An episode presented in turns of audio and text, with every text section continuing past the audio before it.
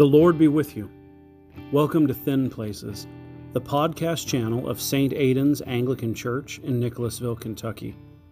I'm Father Lee, the pastor here at St. Aidan's, and I want to invite you to join me here each week as we join together to share common prayer, common worship, and common life. And just as the streams feed the trees on their banks till they pour so may my life be to all those who share this wilderness road.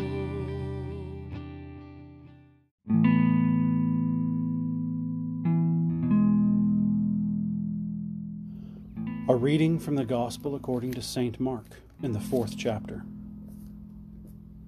And when Jesus was alone, those around him with the twelve asked him about the parables.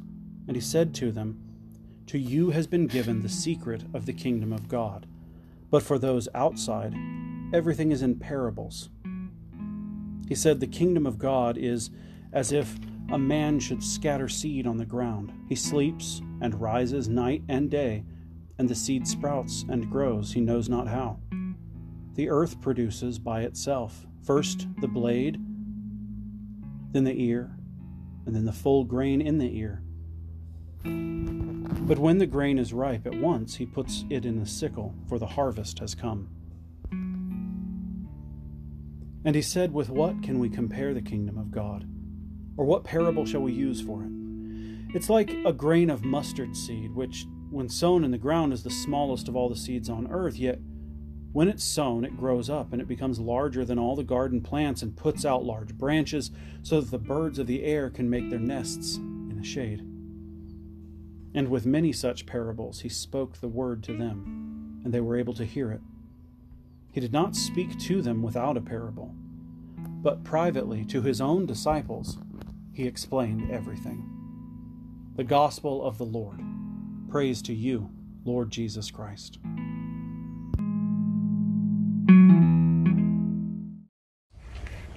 Will you pray with me? Lord, may the words of my mouth and the meditations of our hearts be acceptable in your sight, for you are our strength and you are our Redeemer.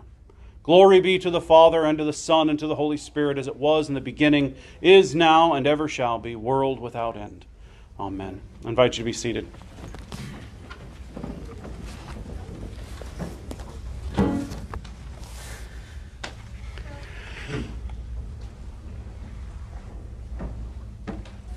At the end of last year, several of us at the church started reading a book called the King Jesus Gospel. The King Jesus Gospel. I think for us, as especially as Americans, we don't typically think of Jesus in those terms. If we think about Jesus, we think about Jesus crucified, or we think about Jesus is Lord, or we think about Jesus as the teacher, that Jesus as my friend.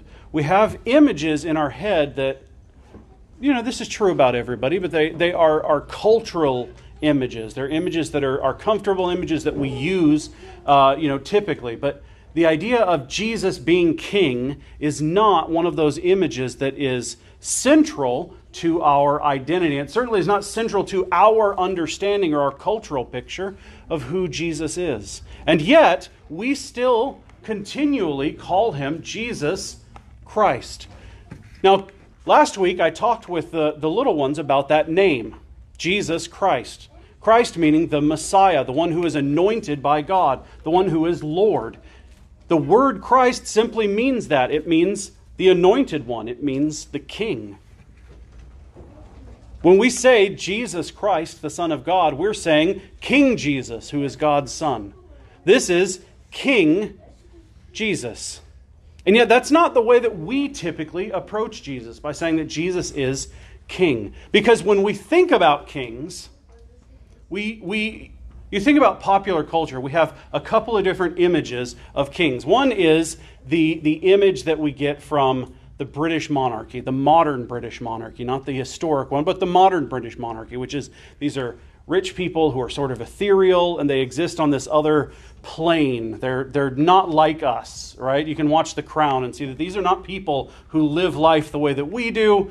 They exist in this sort of otherness. And there's, there's a, uh, you know, a comfort in, in seeing the, the, the monarchy in that way. We say, oh, well, this, this makes me feel like there's some security. There's, it makes the world a little bit classier every day. But you think about our pop culture images of kings, usually, almost always, the king is a tyrant. Because that's the way that we tell stories, especially as Americans. Our, our culture identity is rooted in the fact that kings are tyrants. That's, that's, that makes us who we are. And so it's difficult for us to say, well, well Jesus is king. And we're like, well, well, let's, let's be careful about how we use that word king there, Lee. He's not a tyrant, he's like a good king you know, like my friend. We we like default back to he's a good king, like he's my brother, and you know, he's a good king. He's like we, we want to get away from that and we want to soften the image. But the truth is that Jesus is king. We serve, we worship, we belong to King Jesus. But here is what we talked about when we read that book the King Jesus gospel, what we've been talking about at St. Aidan's for, for a number of years is that the kingdom, when we talk about a kingdom, we imagine that it's this place that we go to, it's this place that exists. But the truth is that God's kingdom is not a place, God's kingdom is where God is king. We can't get in our car and drive to God's kingdom.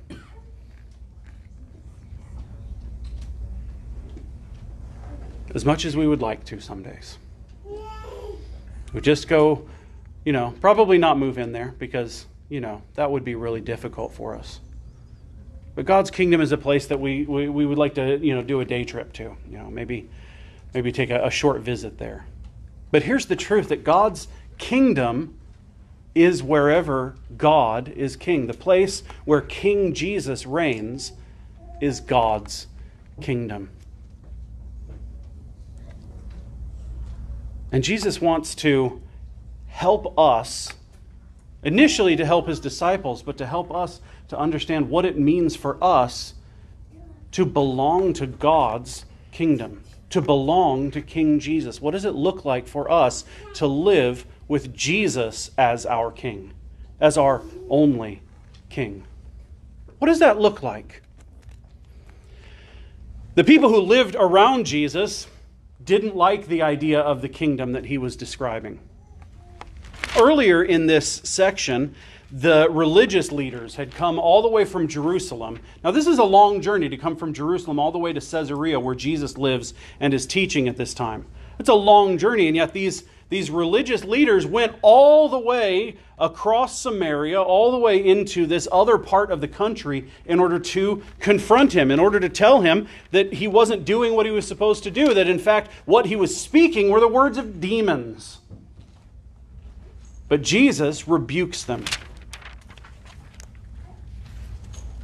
Jesus says to them, that whoever blasphemes against the Holy Spirit does not belong to God. That those who come to Christ and accuse Christ's work of being any work other than the work of God prove by their actions that they don't belong to God, that they belong to a different kingdom, that they have a different king.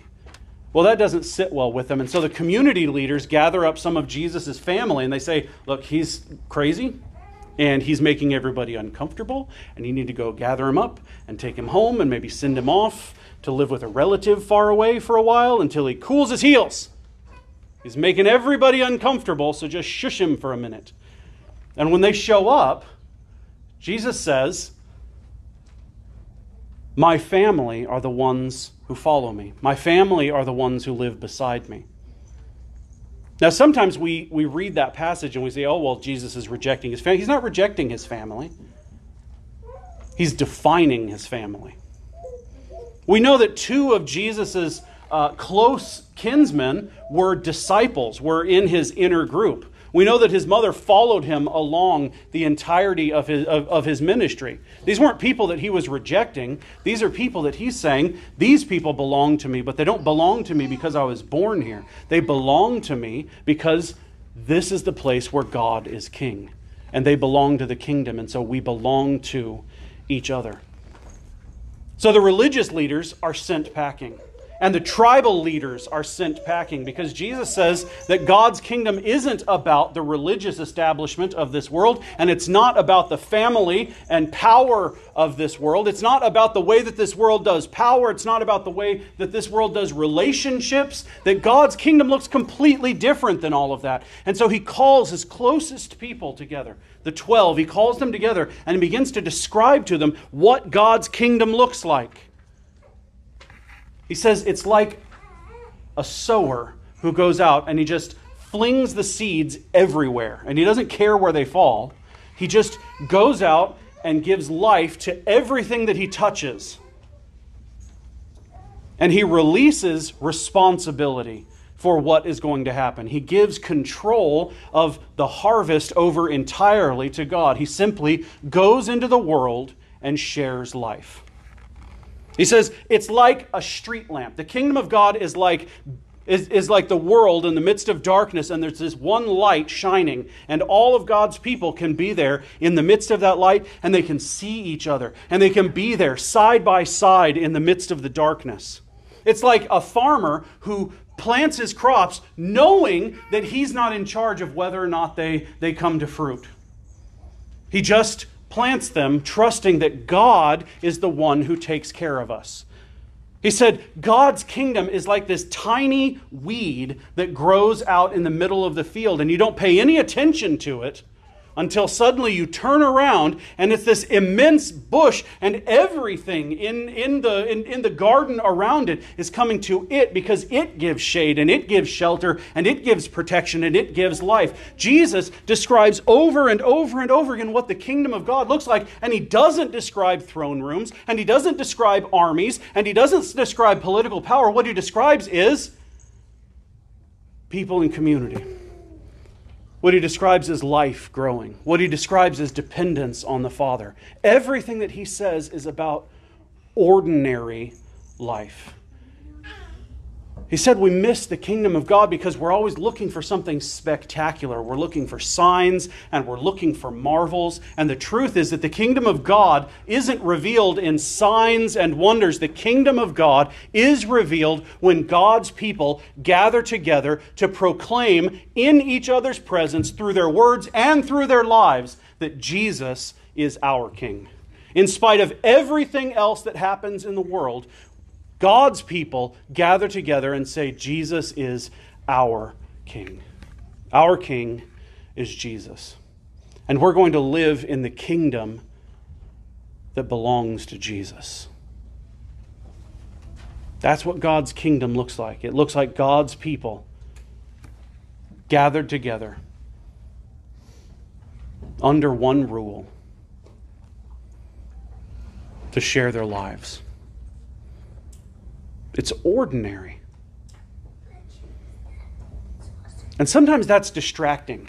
At least for me. Maybe that's distracting for you too. The ordinariness of the Christian life, the ordinariness, the unremarkableness of God's kingdom is distracting for me because I want it to be something spectacular.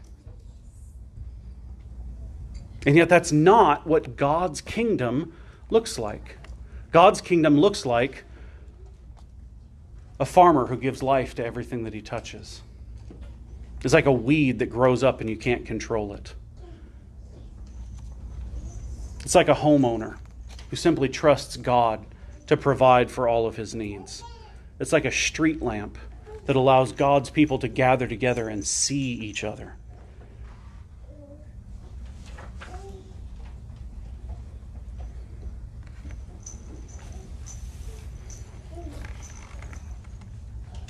In our world, we have this longing and this desire for importance and for immediacy, for instancy. We want to have the things that we want gratified right now.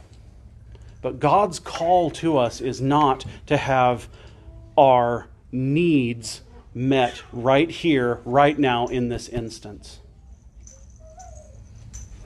God's kingdom doesn't look like that. It doesn't look like you and I getting everything that we want as soon as we want it. It looks like what Peterson calls a long obedience in the same direction. A long obedience in the same direction. It's unremarkable. It's not heroic. There's nothing heroic about the Christian walk. We want it to be. We desperately, desperately want it to be. But it's not. There's nothing heroic about the Christian walk. It's simply about you and I every single day doing the things that Jesus is calling us to do. To trust that God is going to produce, that God is going to provide. And knowing that, to share God's love, God's life everywhere that we go in every conversation that we have, to have it sprinkled with God's love, God's life. To find those street lamps in the midst of our community and to gather together with God's people to share His peace, to share His comfort, to share communion with Him and with each other. That's the weed of the kingdom right there. It grows up and we can't control it. Not paying any attention to it, and then suddenly there's life that transforms everything around us. That's what God's calling us at St. Aidan's to do. Not to try to perform some kind of heroic version of Christianity because we read about it in a book. Because we saw it on TV, because we heard about it in a story. Because it looked good on a meme that we shared. What God is calling us at St. Aidan's to do is to be like a farmer who gives life to everything that he touches. It's to be a street lamp where people find peace and safety and security.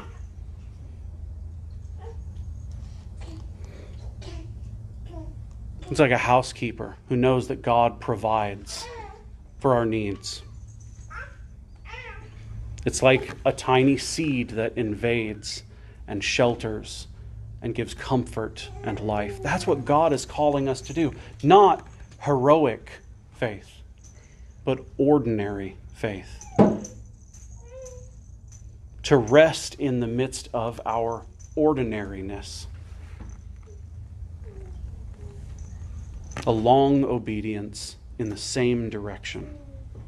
It looks like us caring for each other. It looks like us serving each other. It looks like us laughing together and weeping together and working together and playing together and praying together. All of those things. It looks like us living life together, living life together as though this was a place where Jesus is king. Because God's kingdom isn't a place that we go to, it's a place that we inhabit.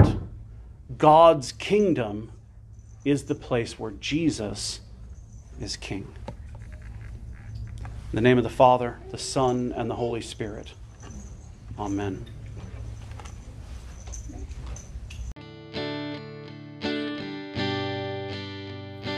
Thank you for checking out Thin Places today. If you were blessed by your time with us and want to know more, check out anchor.fm forward slash thin dash places for more homilies, devotionals, and worship from St. Aidan's Church in Nicholasville, Kentucky. And make sure to follow us and leave a comment. And join us again next time in common prayer, common worship, and common life. The peace of the Lord be always with you.